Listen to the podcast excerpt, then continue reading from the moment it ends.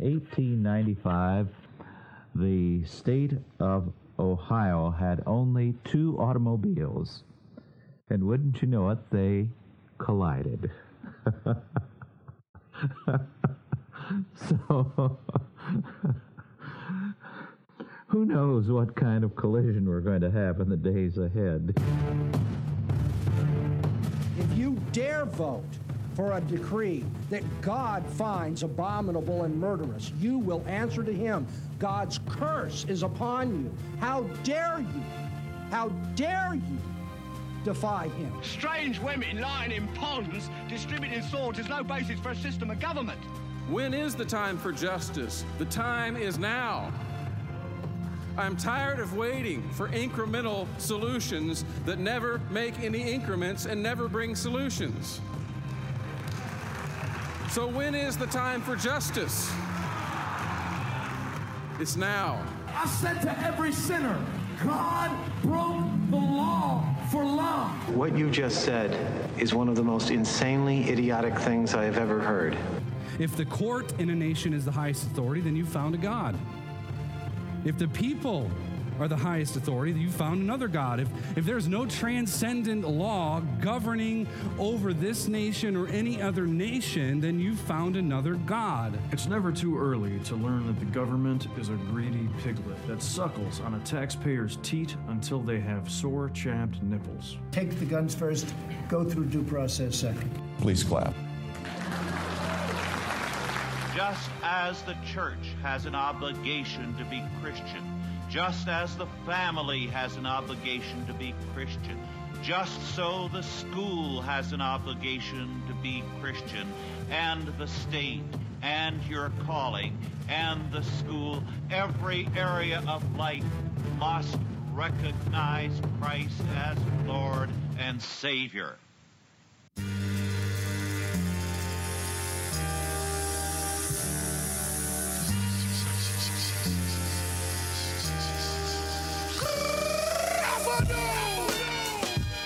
Welcome to Cross and Crown Radio, an unapologetically Christian Reconstructionist talk show.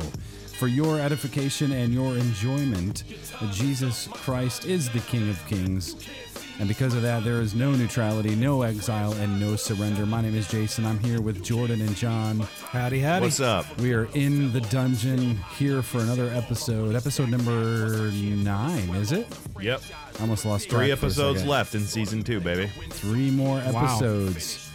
As is our custom, yeah, we'll have three more, then we're going to take a break, come back for season three, um, just to kind of give us all a breather. We have some awesome new things planned for season three. Yes, indeed, we do. You guys doing okay today? Doing Living great. the dream. Doing great. It's Living been a the good. dream. It's been a good week.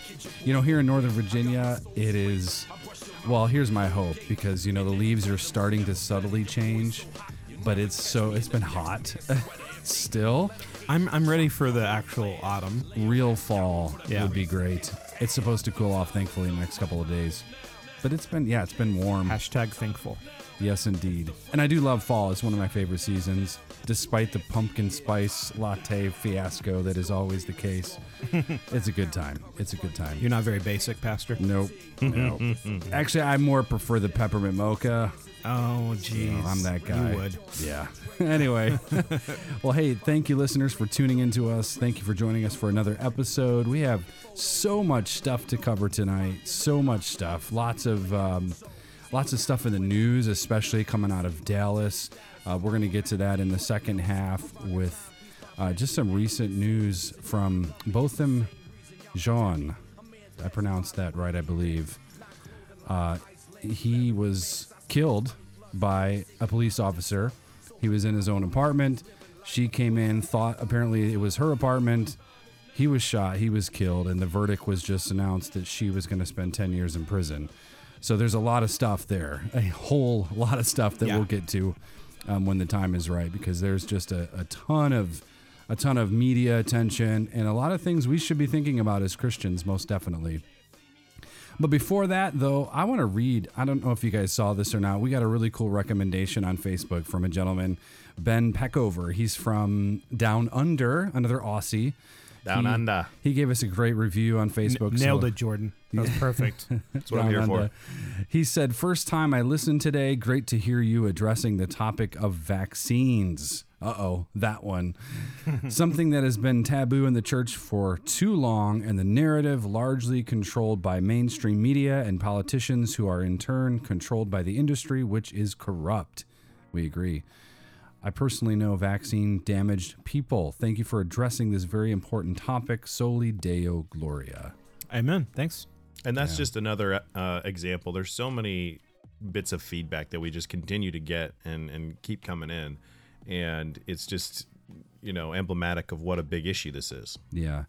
It, it really is. It's it's there's so much silence in the church on it and, and we kind of wanted to smash that or as in our words end the silence because it is an issue we need to think about if the gospel does affect the entirety of our being, the entirety of culture and institutions, then we should we should address it. So we've done our our homework. I know Jordan, you and I spent a ton of research on that issue and still more, still more to learn. Yeah, and one of the next things is how do we talk about this in our local churches? What's a what's a good way of starting that conversation? And uh, something that uh, else we're going to talk about today with the Fellowship of Christian Reconstructionist Churches. Um, there's a statement that's been released on vaccination, and uh, that can definitely get the conversation going. Yes, it will very much so. We'll we'll read that just in a, in a minute. Yeah, go. Ahead. what were you going to say, John? saying, as far as I know, this is this is the first denomination or presbytery or, or what have you uh, of Orthodox churches to release any kind of statement on, on vaccines. As far as I as far as I know, I, I have heard of individual churches uh, here and there releasing statements, and usually it's something to the in, in the wrong in the wrong way, uh, right? Sort of a a kowtowing to the state like sort some of sort statement. of false view of Romans thirteen, sort of. Yeah, ish. yeah, but but as far as a denomination, I mean, most don't want to touch it with a ten foot pole because of how divisive it is. But that's not in itself a reason not to address an issue. Right. We when we when we stop addressing ethical judicial issues because oh that could be divisive. Well, all you're doing is pointing out that there already is div- division going on. You're just not addressing it. Right. Well, there's false peace that has to be disrupted. Right. And that's you know it's a process. It's painful at times, but it's part of what it means to grow and mature, to be, you know, hearers and doers of the word. We want to we want to deal with the issue. So, anyway, thanks Ben for that for that comment. We Yep. definitely have um, have appreciated the response. By and large, people feel like, hey, the church is speaking up, and and we wanted that. We want people to feel heard. We want them to know that the church does care, even though maybe it doesn't seem like it. But there are a lot of Christians, thousands and thousands, if not millions, across the world who have been impacted by the vaccine industry in not a positive way. And so for us, you know, we are compelled by biblical law to to deal with that, to deal with what it means to be a victim of what we can clearly see as an overreach from the government. So Anyhow, yeah, you mentioned it, Jordan. Let's just jump into that. The FCRC, the Fellowship of Christian Reconstructionist Churches, that has been a collaborative effort, really, that's been going on for some time. Uh, what I'm going to do is later on at the end of the episode, we'll play the video. Well, it'll be audio for you listeners, but you can see what we've been working on um, for that in our announcement. But the FCRC really was kind of something we just saw a need we felt like we needed to address it. There's a, um, I think this is by and large a, I think it's a problem in a lot of ways, but you have people who may be abolitionists that, that, that are fighting against the sin of abortion. They're out there kind of feeling alone, rejected by the church. Um, you know, you have missionaries who may not fit into the normal mold of a denomination. You have churches that aren't really connected to a denomination because there are bureaucratic issues. I mean, there there's lots of layers to it. So we decided, hey, we need to start something. And when we say we, multiple churches got together because, and if you back up even from a higher level, this issue really is about a problem in the church at large in America and, and in other countries, I'm sure, is this impotence of the mini temple planting model, what we talk about. Um, the the sort of idea that you plant churches to plant churches to plant other churches And what we actually do in church is we meet on Sunday, we get together, we sing some songs, we preach from a passage in scripture, we all go home back to our sort of secular lives. Now, you know, there's varying degrees in that spectrum of different kinds of churches that may do that to one degree or another. But by and large, there is this toxic problem where the church in, in America is impotent because they're not planting Christian civilization. They're sort of forced to try and pay the pastor's salary, pay for the building, pay for all the programs so that people will enjoy the Sunday service. But then what are they doing in terms of social welfare? Because that is a function of the church. What are they doing in terms of education? Mm-hmm. helping people who would love to give their children a christian education but they're having trouble affording it. Um, what are they doing for helping each other in business? What are they doing in the arts and other areas? If we're looking at the kingdom of god encompassing all of life and the church is that advancing army that's going out to bring everything under under um, christ's feet as we disciple the nations to obey God's law, um, how can we do that if we have this once a week sort of mentality and we're planting churches just to plant churches to plant churches? They last a, a generation or two and they fizzle out. Right. How many churches around your area do you know that are still orthodox and have been around for 100 years or more? You know, if a church is around for 100 years or more and they start out with 10 families, that church should have hundreds and hundreds of people in it. They're very rare. Um, or you have the big mega seeker sensitive churches that are vanilla. They they won't touch anything controversial. They'll just tell you feel good messages, and they're actually causing a vacuum in Christendom where we abandon the cultural issues and in steps secularism, and it eats up our next generation because we failed to touch those issues.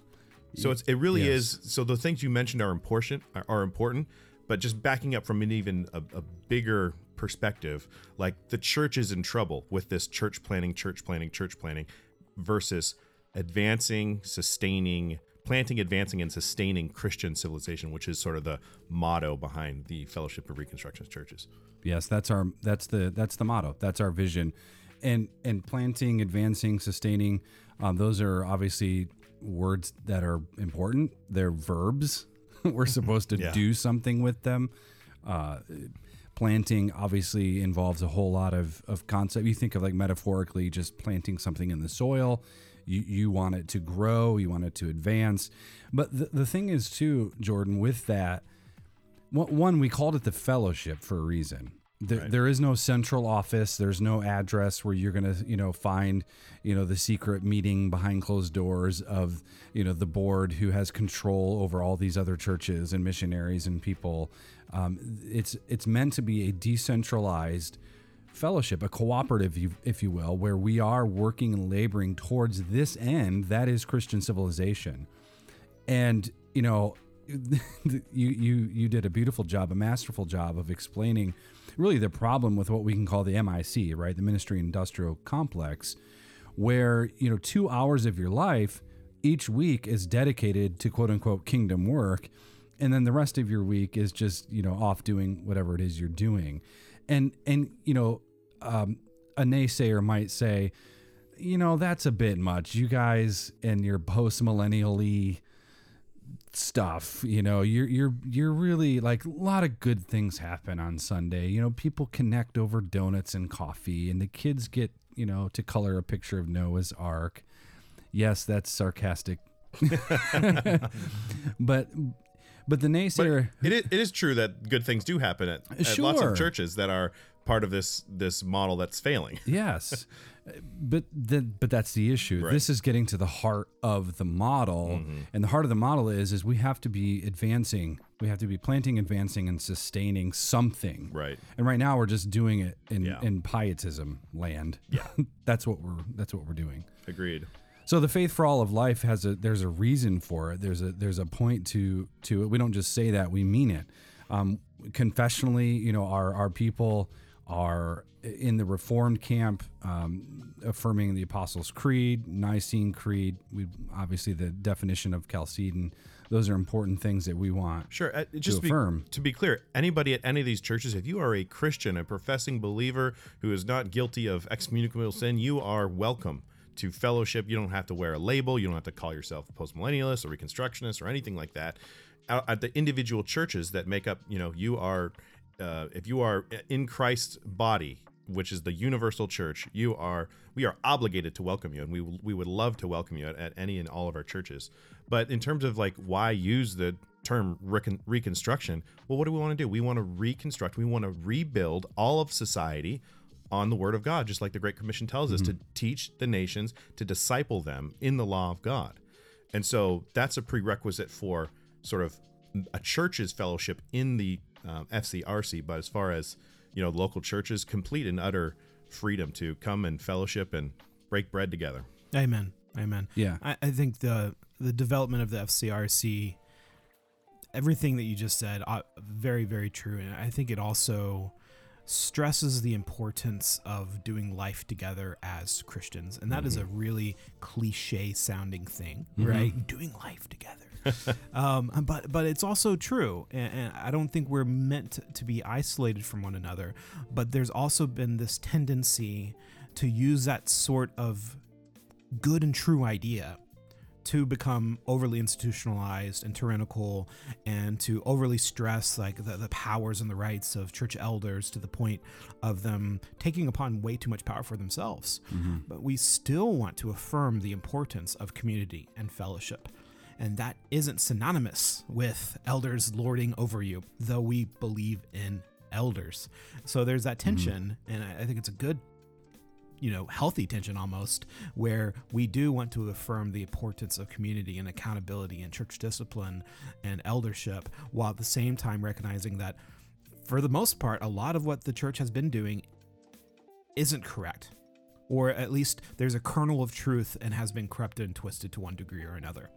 Right. And and that I know I know sometimes that can be you know, for many years I, I rolled with the Acts 29 network and you know, there was this impulse toward planting and and the thing that kind of sold me on it was that impulse like they, they would speak a lot about missionary activity you know the, the mission of god and mission of god and you know this was back when guys like ed stetzer and Right. and even nt wright and there were so many of these folks who were talking about the missional word that was a buzzword and there's a lot of good i use that word from time to time Sure. Just because it's a buzzword doesn't mean it's yeah, bad. and, and it's good to define. it also too. doesn't mean it's good. Yes, and the definition, though, I think in a lot of ways it just became like cooler, hipper church service planting is Right. what it became. Well, here's the problem with when you mention, you know, do life together, you mentioned missional. The problem is, what are you doing? Like, I've been in I've been in churches like that that that sort of recognize rightly, okay, we need to make this more about the Sunday service. Obviously, like that does click at times. Right. So they think, okay, well, we gotta we gotta get together and we gotta in, get into the community and we gotta invite people to our culture. Problem, we don't have a culture outside of the Sunday service. Doing life together doesn't That's it. Saying hello to people in the church lobby before It- the church service. And Jordan, that man, that was masterful what you just said because that it resonates so deeply with me because you have people that are well intentioned. They talk about missional community groups, and those things can be good. Um, because it's kind of like a rehashed small group. it can be, but a lot of times in the good that they do is they talk about you know neighborhood evangelism or getting to know people and, and those things, and those are all good and true. But the culture, that's where it's basically Right. impotent, because the culture is you know the guy on stage who wants to sound like Mark Driscoll dressed in you know tight jeans in a killer band. What is well? That's not really a culture that's going to do anything for justice and righteousness in the world. Like, you know, you can get together and you can have a small group and then you can say, okay, we've got to invite the community in to be come to our barbecue or something. But you realize the people that you're in the same church with, I mean, you don't do schooling with them, you don't do business with them, you don't, you know, do life together. You don't you don't actually because the church again has made these issues of education and business and you know so many other issues not part of the mission of the church. And so people go into the world completely separately. And i understand there's some aspects of this that just have to happen but there's all, there's very little participation and cooperation in the day-to-day things. Training up your children together. We all send them to public school Right. or disjointed processes. Maybe there's a co-op you know. Usually the the the Christian co-op at the church is the is is the one thing they have that they have a bit of culture on. And some churches, the ones I didn't didn't have much of that to speak of. But again, how are you going to invite the world to view your culture? Come look at our culture. Well, you don't really know each other that well. You might like do not like. Don't get me wrong. These folks will do nice things for you. They will, um, if you're in the body of Christ, they will uh, bring you a meal if you're sick or if you know you've had a child, and they're they're faithful. Those kinds of things. But you don't actually know them that well because you're not actually doing thing. You're not going out and doing evangelism evangelism with them on a regular basis, or the other things I mentioned activism on a, on a regular basis. Right. And we're we're not Yeah. saying that no other churches have done good things with their communities. Yeah, right, right. Not even close. No. I, I do think though that most churches, most fellowships, um, even some of the best ones, they're not being intentional about what they're doing. It, it's almost accidental, or they just so happen to have the right mixture of personalities where they're able to foster a good community. And God bless them. That's awesome. I know I've experienced really great community in churches that I don't have a lot of theological unity with them. Um, what we're trying to do is a cohesive, consistent vision where we're intentionally building not just uh, fellowship in sort of this this vague, informal way, but civilization. So it's all encompassing, and fellowship is obviously an important part of that, but it's not all of that. And I like how you how you mentioned Jason. You kind of come from the Acts twenty nine crowd, and I come from, uh, a, I guess a couple different crowds. But I spend a lot of time with like the AHA crowd and uh, abortion activists, and they're sort of known for being anti-church. At least that's what a lot of people would say of them, and I I think that's largely untrue. Um, but there is also, again, kind of this kernel of truth where there are some who aren't a part of any fellowship, aren't a part of any sort of community. And sometimes that's justified. Sometimes it makes sense, like looking at their circumstances. Other times it doesn't. And I- one thing I really want to stress with FCRC is that you can go and be in community with one another. You can fellowship with one another. You can have uh, good teaching. You can have doctrinal standards. You can be orthodox, and you don't have to be some sort of ecclesiocrat tyrant. Mm-hmm. Like that doesn't necessitate one or the other because we don't want to follow in, follow into either of these ditches. And there are people that have been mistreated and abused and neglected in local churches, and they've turned their back on the local churches. And I think that's a dang shame. Yeah, and philosophically, like what you touched on is the issue, the one and the many, and that's where I think a lot of centralized bureaucracy problems come in with denominations. Because you know, people will call this, "Well, you're a denomination."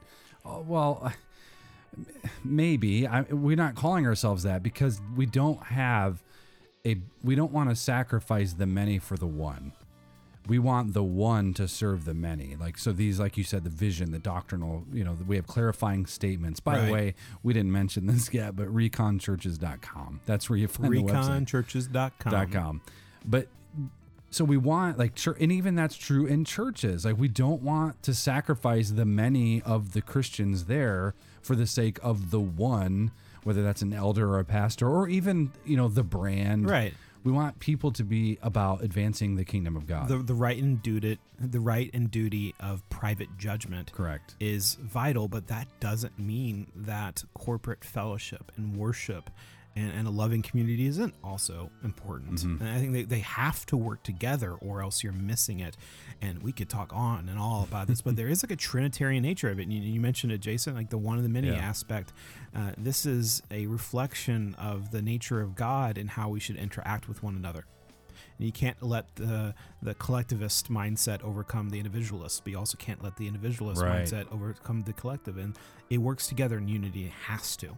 Yep. So always keeping that in front of you is is important. So we have some clarifying statements on the website. We talk about abolitionism, the doctrine of of abolitionism, um, which we've you know we've talked about that on this show before. Uh, you can go to abolition101.com and you can read that. There's a statement there. We'd love for you to, to obviously to sign it. I think this might be one of the first denominations in perhaps a hundred years that actually officially affirms abolitionism as a doctrine. Yeah. There probably wasn't a denomination back in the day, but it's been a while. Yeah, maybe some of the the, the uh, covenanters of old that we've referenced. I think so. Maybe some Irish Covenanters, Yeah. what have you. Yeah, there's uh, some state a statement, the Adam and Eve Declaration, uh, family, gender roles, and marriage. We have a statement on on statism, local church membership, Um, what does elder authority look like? And of course, you know, a statement on continuationism and cessationism, uh, which is an age old debate on the spiritual gifts and some things there. Obviously, the education of ch- children needs to be rooted in Christian thinking and the biblical worldview. Um, covenant signs, so baptism and the Lord's Supper. And then we have this statement we mentioned earlier, Jordan. If you wanted to give that a give that a go, we can talk about the vaccination statement. You know, why why did we put it there? Yeah, so let me go ahead and read the statement.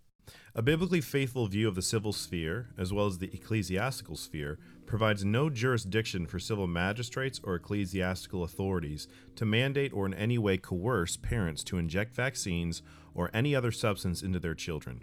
Any civil or ecclesiastical authority who attempts to mandate that parents vaccinate their children, whether through any form of public banishment, fine, imprisonment, or other forms of coercion, are acting tyrannically and are in grievous sin. Any attempt to impede fellowship in the body for the unvaccinated by a believer is divisiveness, and unless repented of, repented of, is grounds for excommunication. We affirm that quarantine of the sick is biblical and wise practice, and that it is sinful to knowingly expose others to what is known to be a contagious disease. We deny that the unvaccinated can be assumed to carry diseases for which they have not been vaccinated. So that's the statement. And mm. I'd say the reason that we put it in there is because churches need to get out ahead of this issue. We already have instances where the uh, state is picking its nose into the family where it doesn't belong and into the church. Rockland County, New York was a great example where they basically banned uh, any anyone with unvaccinated children from the public, meaning and explicitly stating even church services.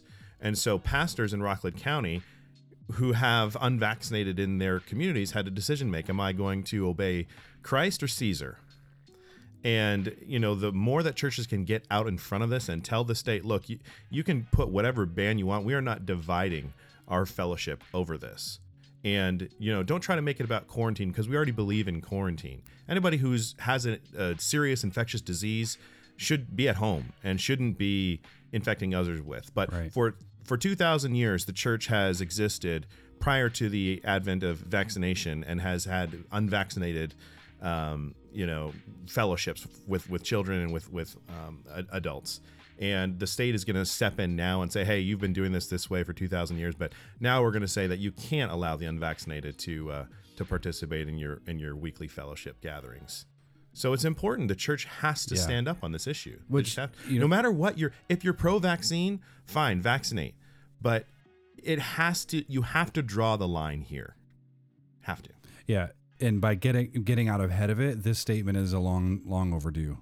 Long overdue, so, yes. I mean, we're here, we're we're we're making the statement, Yeah. but you know, it's just important for us to be faithful to the scriptures to the point that we are speaking to these these issues. Right. We just, and we just have to. And a great way to start the discussion in your church is to take this statement and take it to the leaders in your church and discuss it with them, and to take it to others in your church and discuss it with them because it's very important and it's only going to get more important. Yes. And church, let's not be Johnny come lately to this issue like we have been on so many other issues.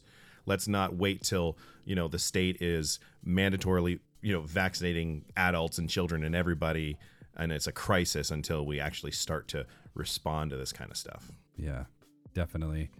Well, we also have a statement on U.S. chattel slavery, racism, kinism, and interracial marriage. You can find that um, there at the website. Important statements, uh, especially given the topic we're going to deal with in the next in the next uh, segment, Segment. just in terms of race relations in America, the history, and, and some of those issues. So please, by all means, go to reconchurches.com. Take a look at that. All right. Oh, would you look at this? yeah, Would you look at that? Yeah, just take a look at it. Just take a look at the website. What what the heck was that? Jason?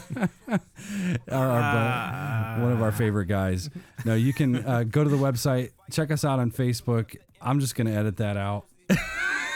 No, no, no. no, leave it in. Just leave People it. can look Just- up Ed just- Bassmaster. Just look at it. Yeah, you can look at it. It's a funny, funny little uh, montage, if you will. It- It's been like the joke of the month, and it's well, joke of last month, I suppose. Yeah, too. technically. anyway, check us out on Facebook. Go to Cross and Crown Radio, and please leave us a review if you feel so led. You can. Uh, we'll read it on read it on air for you. And uh, That's it. We'll be right back in a minute. Unreal. Jude in Second Peter chapter 2 tells you all what you should do. They glory in shame, they God is their belly, and trust me, the end is destruction. Blaspheme Christ's name, they do it for gain, they preaching and sowing corruption. If we don't preach the truth, then they'll never know. If they stay under walls, then they'll never grow. We got our minds made up soon as we hit the dough, and we can't keep it secret, and so we let them know. They telling y'all to sow, just so y'all can read. Jeremiah 23, they trying to start a sheet. Truth, then they'll never know. And we can't keep it secret.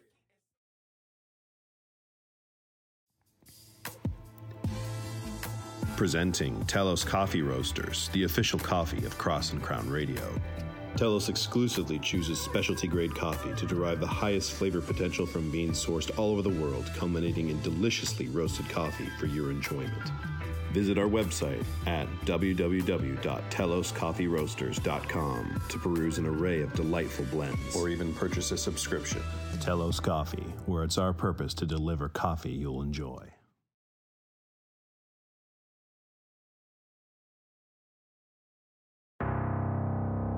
Get twisted Sundays, look. I ain't gonna wait till the beat drop. I'ma get it while it's warm and start to form this heat rock. I spit classic complex progressions, my whole flow is bebop. I bless demographics with lessons, cause my bars are sheetrock. That's hard. These scars gon' get me to the treetop. I'm different now, but I used to keep my eye on tail like peacocks. Changed my perspective, got selective on what line I eavesdropped. Switched to the main one, then refrain from all the names that peep hopped. They were thotties. Used to smash them as hobbies, but I'm godly, no probably. I bring Yeshua to the hood. Mama Therefore, laying aside falsehood, speak truth each one of you with his neighbor, for we are members of one another. Be angry, but do not sin. Do not let the sun go down on your anger, and do not give the devil an opportunity. He who steals must steal no longer, but rather he must labor, performing with his own hands what is good, so that he will have something to share with one who has need. Let no unwholesome word proceed from your mouth, but only such a word that is as good for edification according to the need of the moment, so that it will give grace to those who hear. Do not grieve the Holy Spirit of God, by whom you were sealed for the day of redemption. Let all bitterness and wrath and anger and clamor and slander be put away from you, along with all malice. Be kind to one another, tender hearted, forgiving each other, just as God in Christ also has forgiven you. Ephesians 4, verses 25 through 32. Amen. Indeed. Welcome back to Cross and Crown Radio. We are in our second segment here. Um, really kind of want to jump in because we have a lot of ground to cover, so we're not going to mince words and we're just going to get to it. Um, and, and Jordan, I think you want to just kind of kick us off with a little bit of introduction sure. for the topic at hand. Yeah, so we're going to be talking about the shooting of Botham Jean, and that happened uh, recently, and then there was a a court decision. So I'm going to be reading from an article from Fox 17 and out of Dallas. A white former Dallas police officer who said she fatally shot her unarmed black neighbor after mistaking his apartment for her own was found guilty of murder on Tuesday. A jury reached the verdict in Amber Guyger's high profile trial for the killing of Botham Jean after six days of witness testimony, but just a handful of hours of deliberation. The basic, the basic facts of the unusual shooting were not in dispute throughout the trial. In September of 2018, Guyger walked up to Jean's apartment, which was on the fourth floor, directly above hers on the third, and found the door unlocked. She was off duty, but still dressed in her police uniform after a long shift when she had shot Jean with her service weapon. The 26 year old accountant had been eating a bowl of ice cream before Guyger entered her home. Jean, who grew up in the Caribbean island nation of St. Lucia, came to the U.S. for college and started his career as an accountant. He, his shooting drew widespread attention because of the strange circumstance and because it was, was one in a string of shootings of unarmed black men by white police officers. Guyger was arrested three days after the killing. She was later fired and charged with murder, but only spoke publicly about the shooting upon taking the witness stand last Friday. Tension has been high during the trial in Dallas, the same city where an attack on attack three years ago killed five police officers. The 31 year old tearfully apologized for killing Jean and told the jurors she feared for her life upon finding the door uh, finding the door to what she thought was her apartment unlocked. Guyger said that Jean came out toward her at a fast walk when she entered with her gun out, but prosecutor, prosecutors have suggested he was just rising from a couch toward the back of the room when the officer shot him. In a frantic 911 call played repeatedly during the trial, Guyger said, I thought it was my apartment nearly 20 times. Her lawyers argued that the identical physical appearance of the apartment complex from floor to floor frequently led to tenants to the wrong apartments.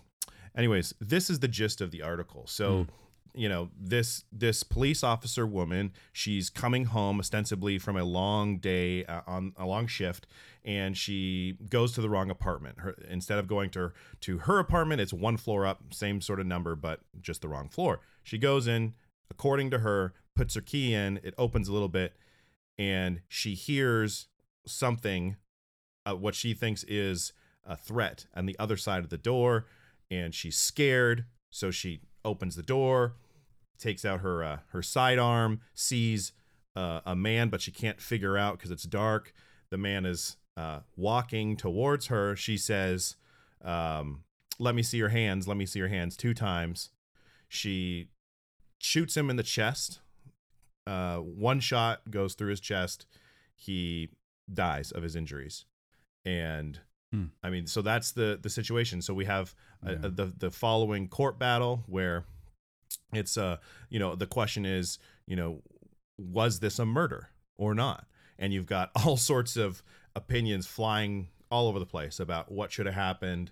So what we saw after that was the brother of the deceased actually address Amber Guyger, the shooter, Right. And, and forgive her. And that's what we're going to hear in a minute that drama play out. I don't want to say twice or for the hundredth time what you've or how much you've taken from us. I think you know that. But I just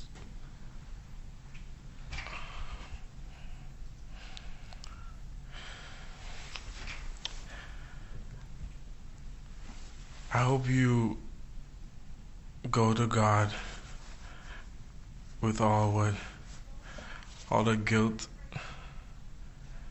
all the thing, the bad things you may have done in the past. Each and every one of us may have done something that we're not supposed to do. If you truly are sorry, I know I can speak for myself. I I forgive you. And I know if you go to God and ask Him, He will forgive you.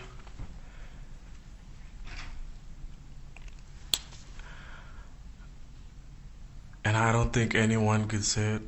Again, I'm speaking for myself, not even bad for my family. But I love you just like anyone else. And I'm not gonna say I hope you rot and die just like my brother did, but I see I I personally want the best for you. And I, I wasn't gonna ever say this in front of my family or anyone, but I don't even want you to go to jail. I want the best for you. Because I know that's what that's exactly what both of them would want you to do. And the best would be give your life to Christ. That's- I'm not gonna say anything else. I think giving your life to Christ would be the best thing that both of them would want you to do. Again, I love you as a person. And I don't wish anything bad on you.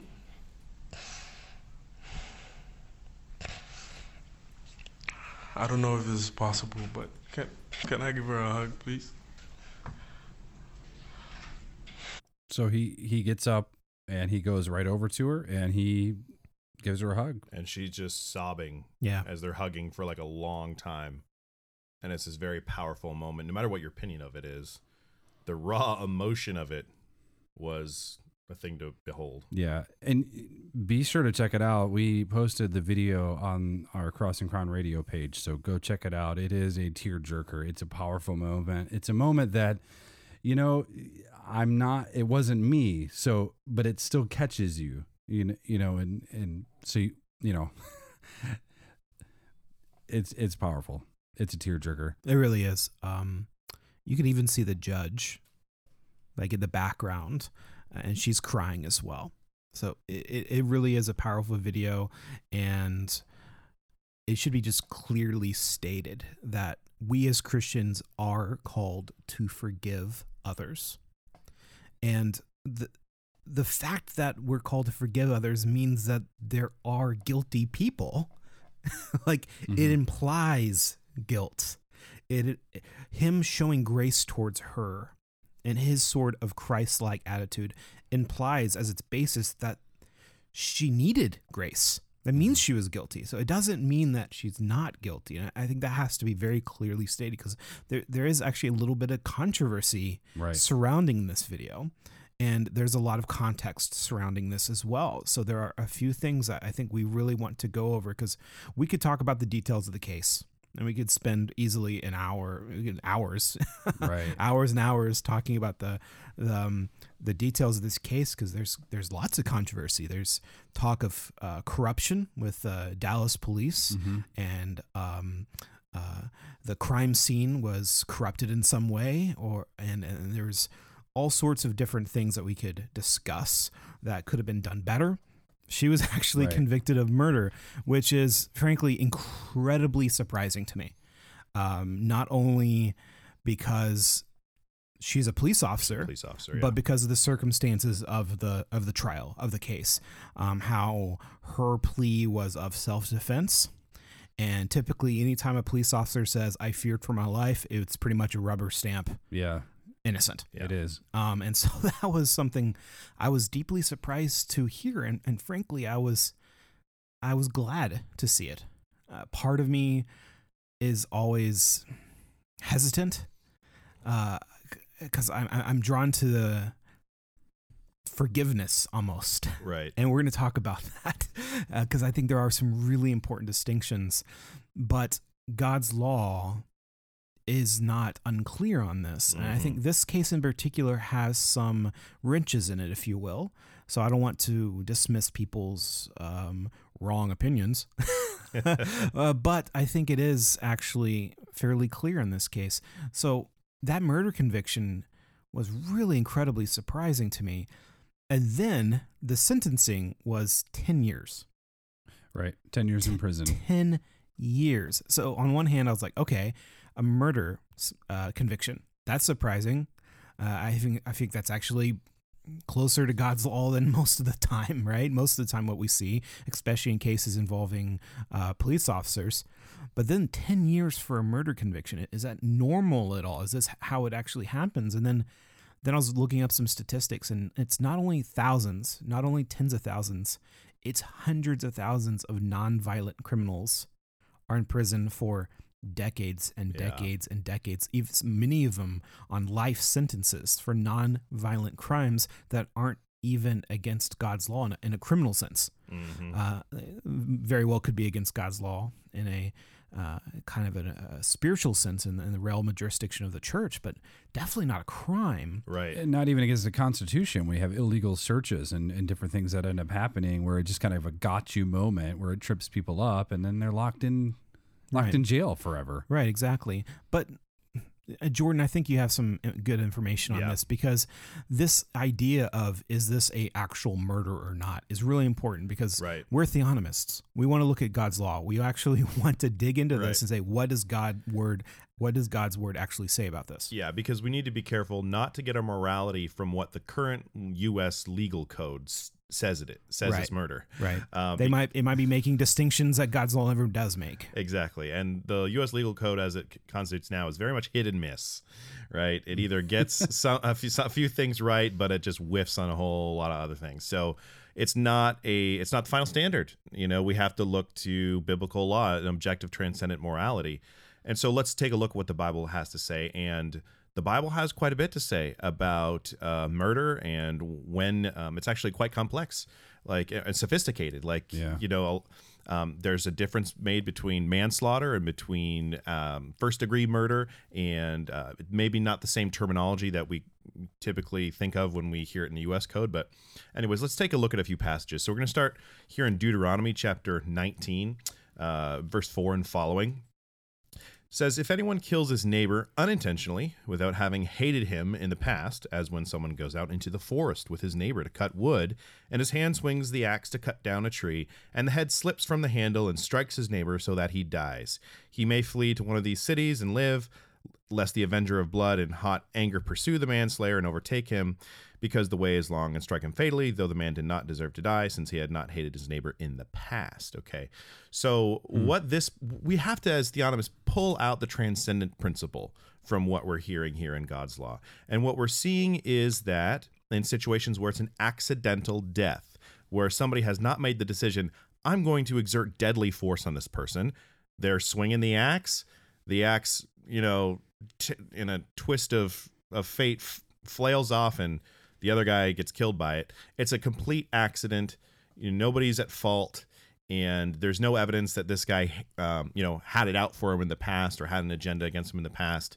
That is a manslaughter. You've shed innocent blood, but you're not culpable because it was an accident essentially, Right. and there was no hatred behind it. And so the Bible makes very clear in that case there is to be no. Uh, you're not you're not committing murder. You're not to be killed uh, or executed for that. It's a it's an in it's an involuntary manslaughter. Okay, so now let's uh, take that and look at Exodus 22.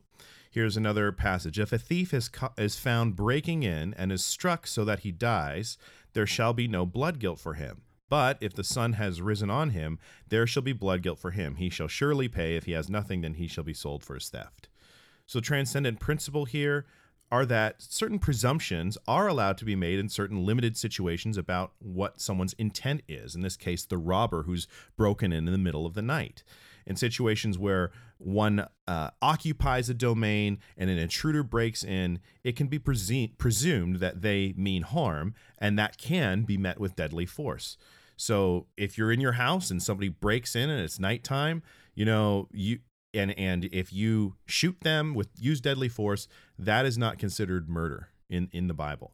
Um, but this is not in situations where you can flee. Okay, we'll get to this later because it has direct direct uh, relevance to this Botham case. but in this case, where it's a justifiable voluntary ma- manslaughter, so you've made the decision. Okay, I'm going to use deadly force here, but that is actually authorized to defend your home and your family. Okay. Another passage, Numbers 35. Um, let's see here. If anyone kills a person, the murderer shall be put to death on the evidence of witnesses, but no person shall be put to death on the testimony of one witness. So multiple witnesses are required, uh, and it can be a person who's uh, freely confessed. In this case, Amber Guyger, the police officer, openly and voluntarily, freely confessed over and over again to everybody what she had done. There was no very little disagreement over actually what happened. There was some, but essential the essential facts of the case that she decided to kill him, she volunt- volunteered that. She didn't even like really confess it. It was just, yeah, that's what I did. Um, And and just real quick, Yeah. that's that's important for the discussion on witnesses because Mhm. you'll have some theonomists who will suggest, well, there weren't two people physically standing there watching as Right. this take place, and I don't I don't think the Bible really makes that that clear or demands that sort of thing. It- Not when you have corroborating evidence, yeah, of things like her nine one one call, right? It, it calls for two witnesses. It's very clear, but it, it doesn't uh, also spe- uh, specify, well, but those two witnesses can't be witnesses who have heard the confession or who know about it through watching a video of it or, or other means. Um, so, And this is Yeah. incredibly important. And I think this, I mean, you talk about the verses in scripture talking about rape, for example. Mhm. If she calls out and somebody actually hears her and saves her, that's going to be a rape charge and you're going to be you're going to be executed for that. But who are the witnesses? right. you know, and that's my problem is like if all you have to do is close a door and then you can do anything you want. Right. Frankly, that's ridiculous. Yeah, exactly. Or Like- you could be a, a flippin' serial killer and you could kill, like, theoretically, dozens of people and just no one sees you do it and you could go and confess to it and say oh i did it. Right. and this is how i did it and this is where i did it. I did it but if there's no o- you're telling me that if there's no other witnesses to that then that person can't be convicted? No that's reading too much specificity into the text we, ha- we have to understand God's law is case law. It's not this highly detailed legislative process in which every single scenario that you can ever think of is going to be explained in the most minute Mm-hmm. detail because we can't be reading it in this wooden way Right. where um, every single situation has to be explicitly stated. It's as if if I go into the next room with somebody and I come out of that room and the other person's dead and I have blood all over my hands, like, Yeah. well, nobody saw me. Yeah. Right, exactly. You know, it's it's absurd. It's Yeah. just absolutely absurd. And there's other places in scripture that talks about bringing forth evidences. Uh, there are Yeah. explicit examples of that, and uh, it's just So in, in this case, Amber Guyger was a witness against herself, and Right. everybody who heard her confess and say exactly what she did, not under duress and not under coercion of any kind, they're witnesses to to that as well. Right. Right. Because the principles in terms of God's law, obviously, uh, testimonies, witnesses, corroborating evidence, due process. Right. So innocent until proven guilty, that sort of thing. Right. But obviously guilty. so Yeah. the, and I, I think your point is well taken, John. God wants us to be wise in how we apply his Right. law. Exactly, and these laws really do matter, and, and we we have to understand that this isn't some sort of like math equation where it's like one witness plus another witness equals guilty conviction. There has to be a trial. Yeah. like there are there are men, wise men, judges, testimony, Diligently evidence, inquiring. diligently. Yep. Exactly, Yep. it's a whole That's what it says, process. yeah. where they actually take God's law word and they go over law- Amen. God's law word and they they wrestle with it and they apply it to the individual circumstances. And there also has to be the expectation that the witness knows that if they lie, they get the penalty which they would ha- that other person would have gotten. Correct. Absolutely. It's all supposed to work together. Yep. Right. Okay, so another important pass. One quick rabbit trail. uh, there is a problem with forced coerced confessions, and a lot of times you just take a plea deal, um, and this is a massive problem in the criminal justice system. Let's let's say you get caught for for uh, selling some weed. Okay, you go and they say, look. We'll give you a year in prison as a plea deal. All you do is confess to this, or you can go to trial almost almost no none of these go to very small percentage of these actually go to trial because the risk is they're going to put you away for like a long time Right. Right. and so this is a coerced confession that is not credible right and so and then there's other cases of murder where where police officers are literally lying to the uh, accused making up all kinds of stories trying to p- pit one person against each other to try and get this this confession out of this person. Sometimes they they will coerce. Sometimes they'll use certain language that's threatening, or just completely lie to the person. Uh, the making a murderer makes this abundantly clear with what the questioning of Brendan Dassey, if you want to see it. So that is a problem. But yeah, two independent witnesses, or at least two, is a principle. And this is very important what I'm about to read. Exodus 21, this principle of uh, caring for human life. Exodus 21. When an ox gores a man or a woman to death, the ox shall be stoned, and its flesh shall be not eaten, but the owner of the ox shall not be liable. But if the ox has been accustomed to gore in the past, and its owner has been warned, but has not kept it in, and it kills a man or a woman, the ox shall be stoned, and its owner also shall be put to death. Okay? So, what we need to pull out of this is that the death penalty uh, requires not just malice, but also it can include a reckless disposition towards human life.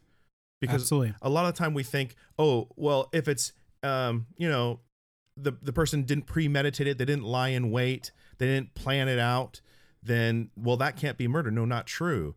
Because as we see in this case, the person who let his ox out, he didn't tr- want to premeditatedly kill anyone. He didn't want to um, have the person that got gored like that wasn't his plan. He didn't know? talk to the ox and say, "Hey, go, go, go." Right. You know, And he gore may- this I think- guy. Right. I, Yeah. I think this goes to our idea of what hatred is.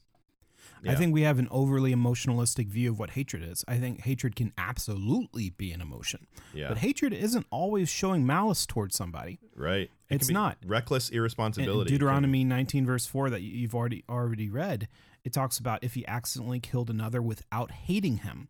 But what is hatred? Hatred is not abiding by the law word of God according to your brother.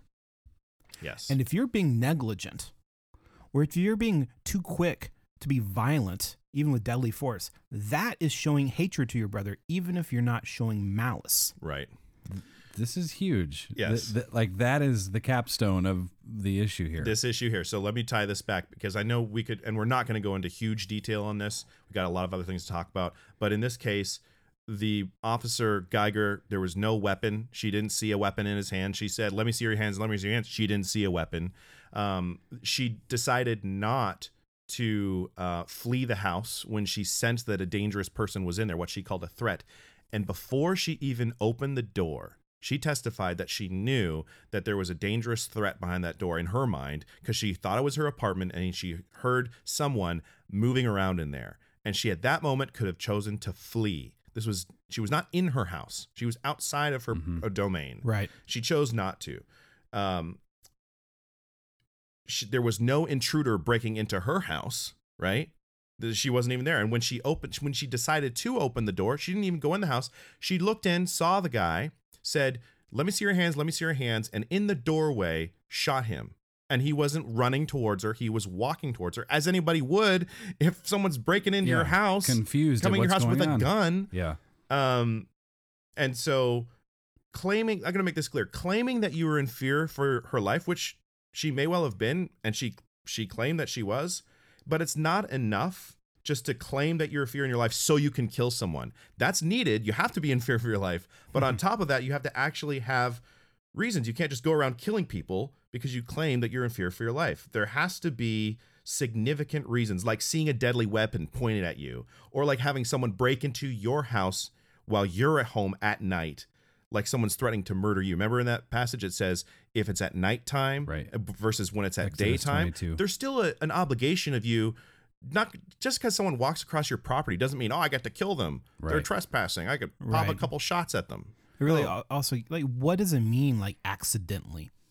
I mean, think she accidentally opened a door that didn't belong to her. That was but the she did not accidentally shoot him in the heart. Correct. That is crucial. Unle- Unless she was fumbling around with her keys and she just so happened to pull her firearm and she was fumbling around with her firearm and then she Yeah. accidentally dropped her gun and by some fluke and Right. uh, the gun was loaded and you know Yeah. one was in the chamber and it somehow went off and then shot. That would be an accident. Involuntary manslaughter. But yeah. when you aim and shoot and pull a trigger and you kill somebody, that's not an accident. And you Mm-hmm. Look look at Deuteronomy 19 again. The proof text on accidental manslaughter is an axe head falling off of an axe handle. Right. It means you're chopping wood and some accident happens. The the, the correlation is like getting in a car wreck.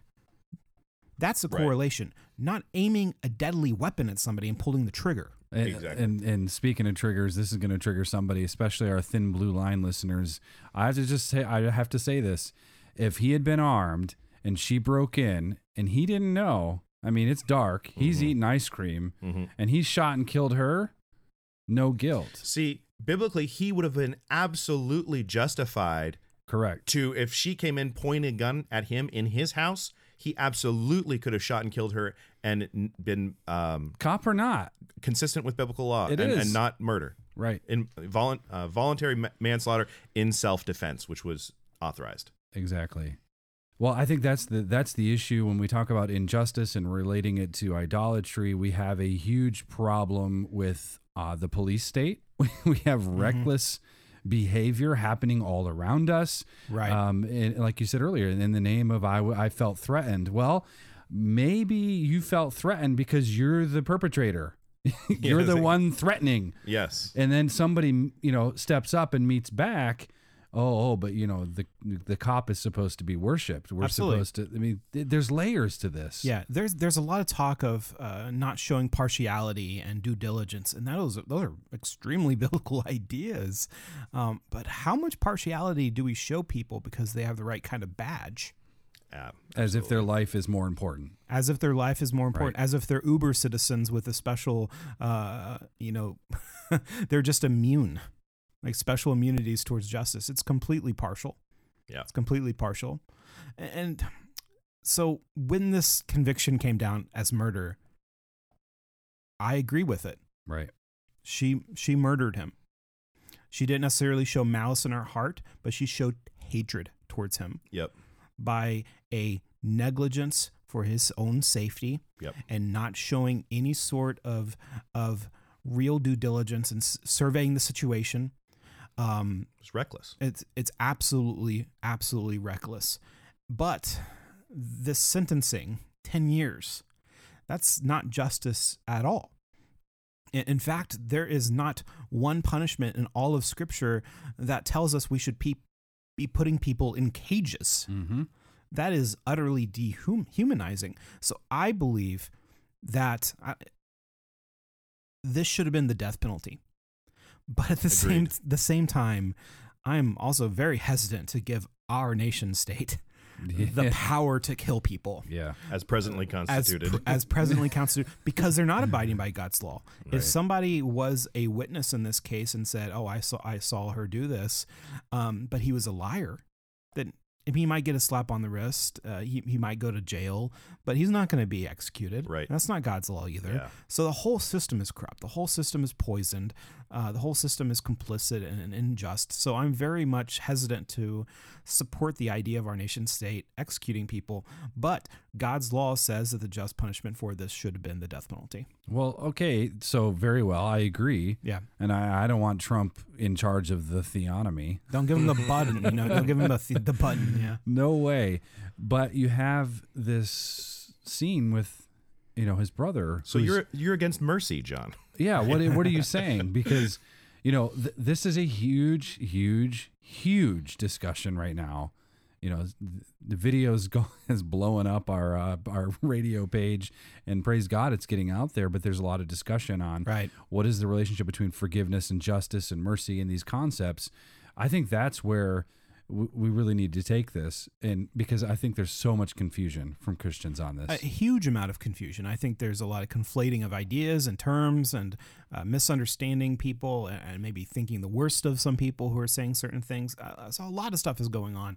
But just to kind of harken back to the clip that we played of the brother forgiving uh, Guyger, the murderer, he forgave her and said that he didn't actually personally want her to go to jail. And he also pointed her to Christ. So we have some people pushing back against that. I would say a very, very radical wing who are actually upset at him, which Yeah. and, and they don't think she he should have forgiven her. Um, and we are standing opposed to that. That Yeah. sort of radical wing because just as God in Christ has also forgiven you, we should forgive others.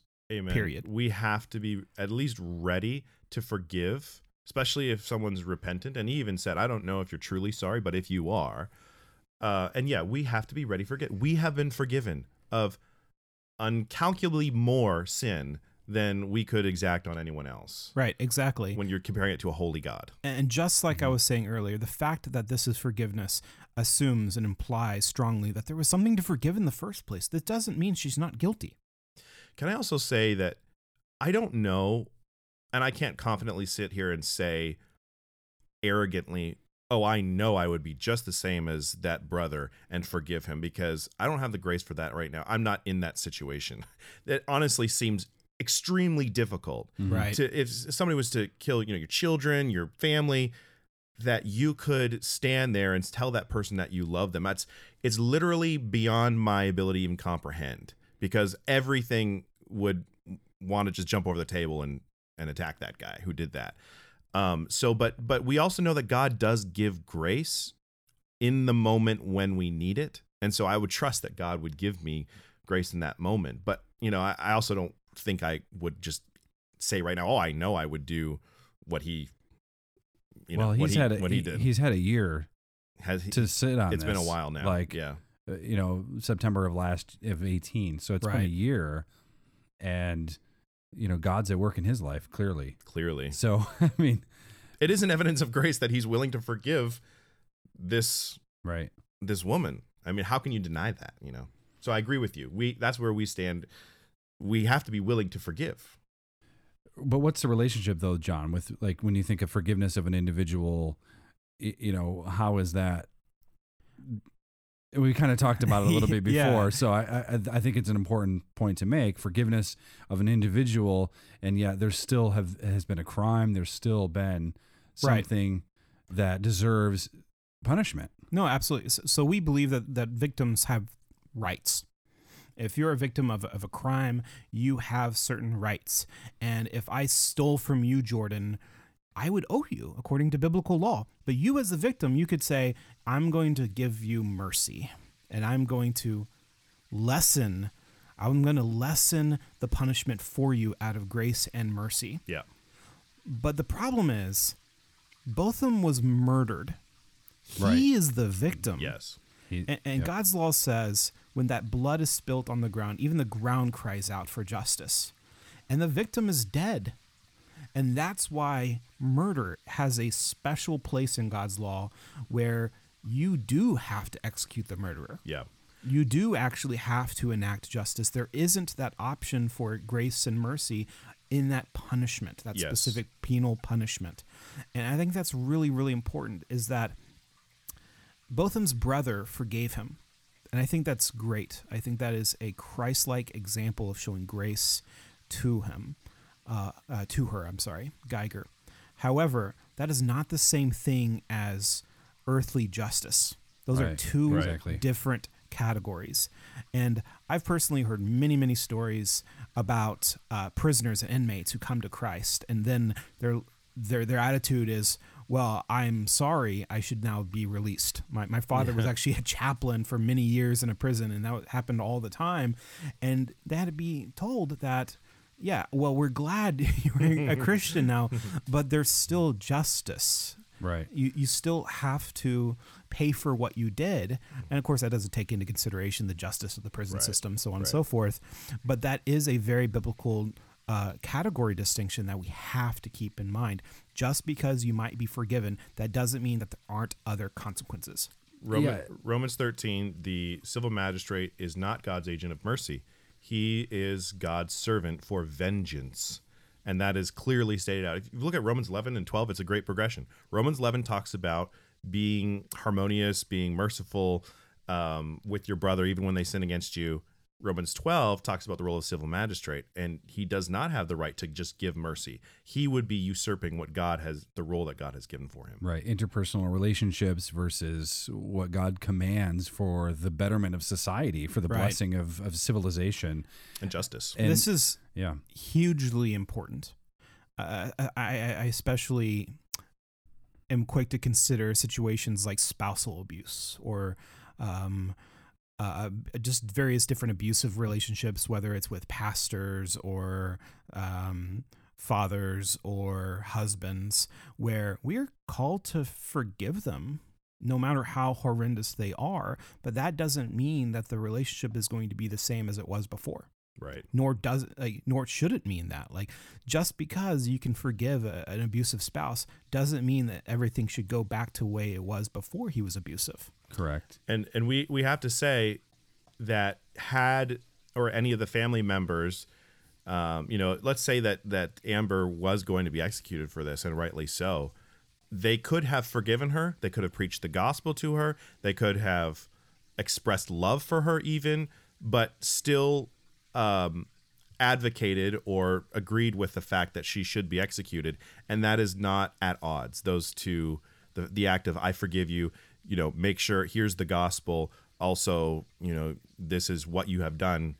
The magistrate is obligated to execute you. That's not in, at odds. Yeah, and forgiveness being the discharge of a debt. It's this interpersonal transaction that it doesn't magically wipe away what happened. It doesn't just make it suddenly go away where you can flip a switch and now you don't have any feelings about the matter. It's done and over with. There's Yeah. residual effect and that's I mean th- those are key concepts for Christianity. right i mean it's nothing i mean it's nothing less than the gospel like understanding that we are saved from our sins but not just because of nothing. Like we were saved for our sins because Jesus Christ died on the cross. Yes. There actually was justice in that.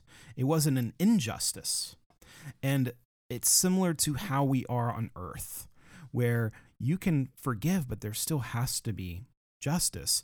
So somebody can come to Christ and Christ's blood covers that, covers all their sins. But that does not mean that there is no justice here on earth. But I wanted to read something real quick.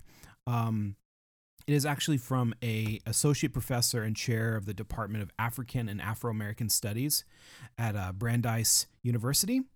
And this was actually posted by somebody on, on, on Facebook, and I read it and I was thinking about it. And I think this professor's close, but he misses it. And this is what he said He said, Many people mistake black forgiveness for absolution of America's racial sins. I think the expectation that blacks are always willing to forgive makes it harder to engage in radical transformative social justice work. Hmm.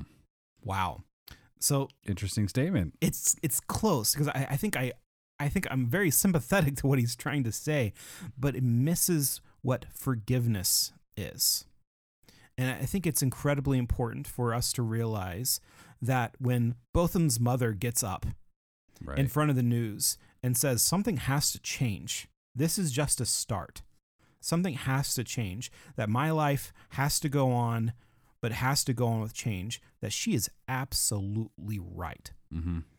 That Botham's younger brother, his forgiveness of Amber Guyger isn't some sort of complacency or apathy about racial justice or racial injustice. Amen. It is not some sort of advocation or endorsement of shrugging off injustice. It's not weakness. It is not Right. weakness at all.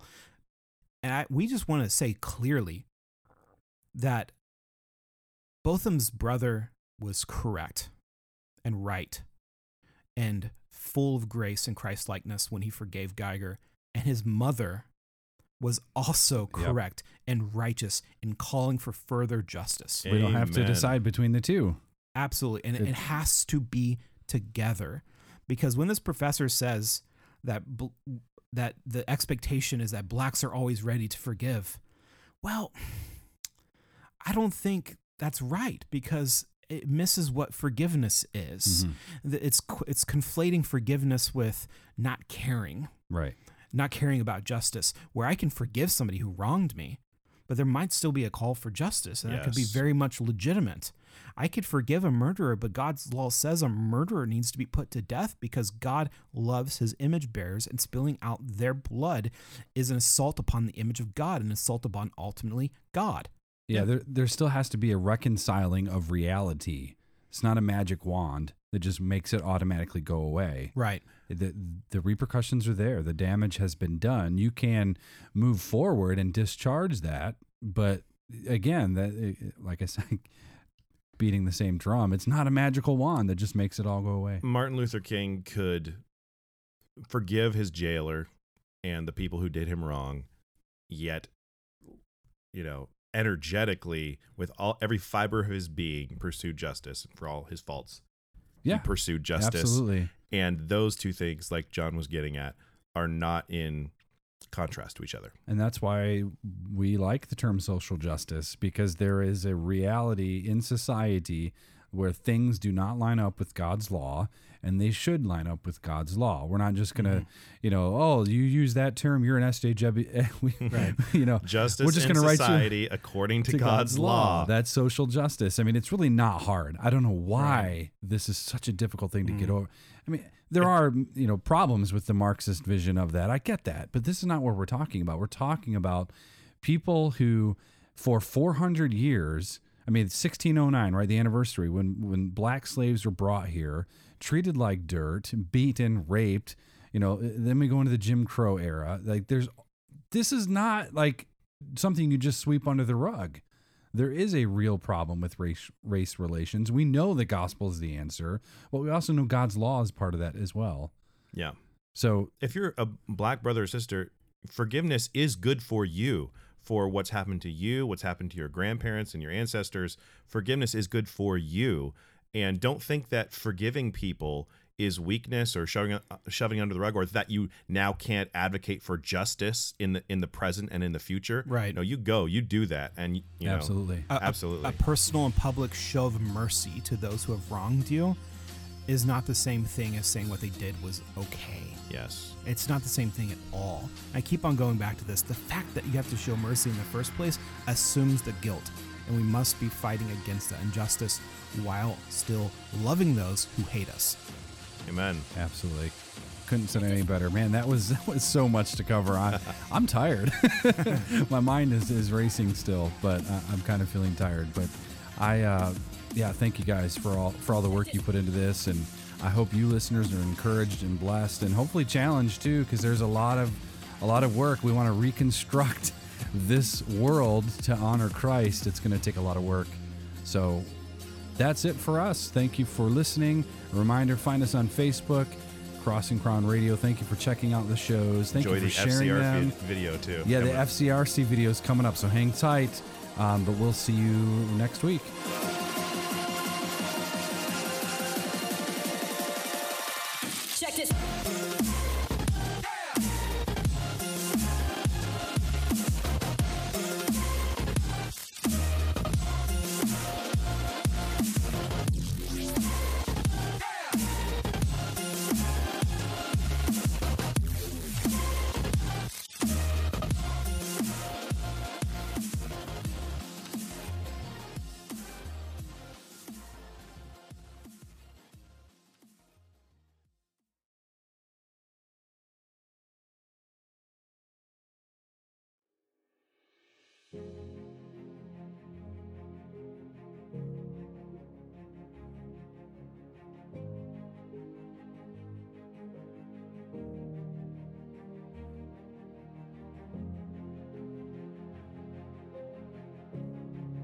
New Testament church didn't meet in buildings like this. Um, they met wherever they had the space, including private residences. And back in that day, the, with the predominance of the Jewish cross section in the church, it was pretty natural for them to follow the pretty familiar synagogue model in their meetings. They didn't think they were a new temple. Their their meetings were kind of in the synagogue pattern. And that meant that when they got together, it wasn't just to get their weekly religious fix or participate in some rituals. They came together as a community. Uh, if an unrepentant sinner, God forbid, was kicked out of the church, he wasn't just booted from some place where rituals were happening. He was excommunicated from a mini civilization. Uh, which is not to say, you know, that people didn't go to synagogue to hear the gospel or partake in the Lord's table, but they certainly were not mini temples because the temple was in Jerusalem and that was about to be destroyed right along with all of the Levitical practices. These new synagogues included, they, they adjudicated all sorts of disagreements among the people.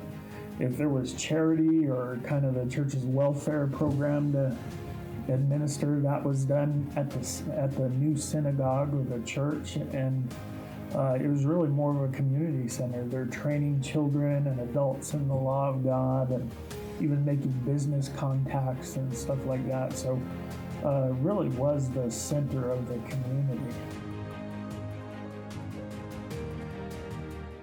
Church Universal certainly is a spiritual temple, a royal priesthood of all believers, making up the body of Christ where the Holy Spirit resides among us. But when the Christians gathered in the church visible, it wasn't mainly in the temple model, it was in the synagogue model.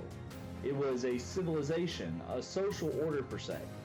The, the Church of Jesus Christ needs to get busy not planting many temples, but planting communities, many civilizations founded on the gospel, guided by the law of God with a multi generational vision for total discipleship in every realm.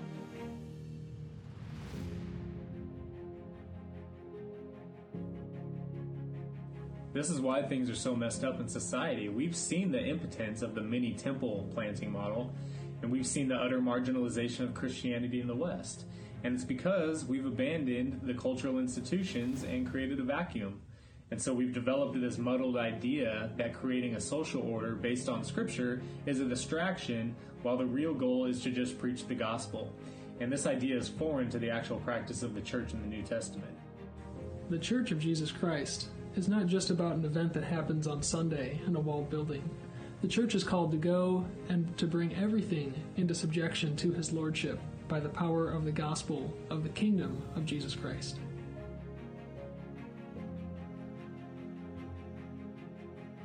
Well, this is the vision behind the Fellowship of Christian Reconstructionist Churches. We we are called to proclaim the gospel and then we engage in the pursuit of discipleship of, of all the nations in teaching them to rebuild everything on the Word of God, starting with their very own lives.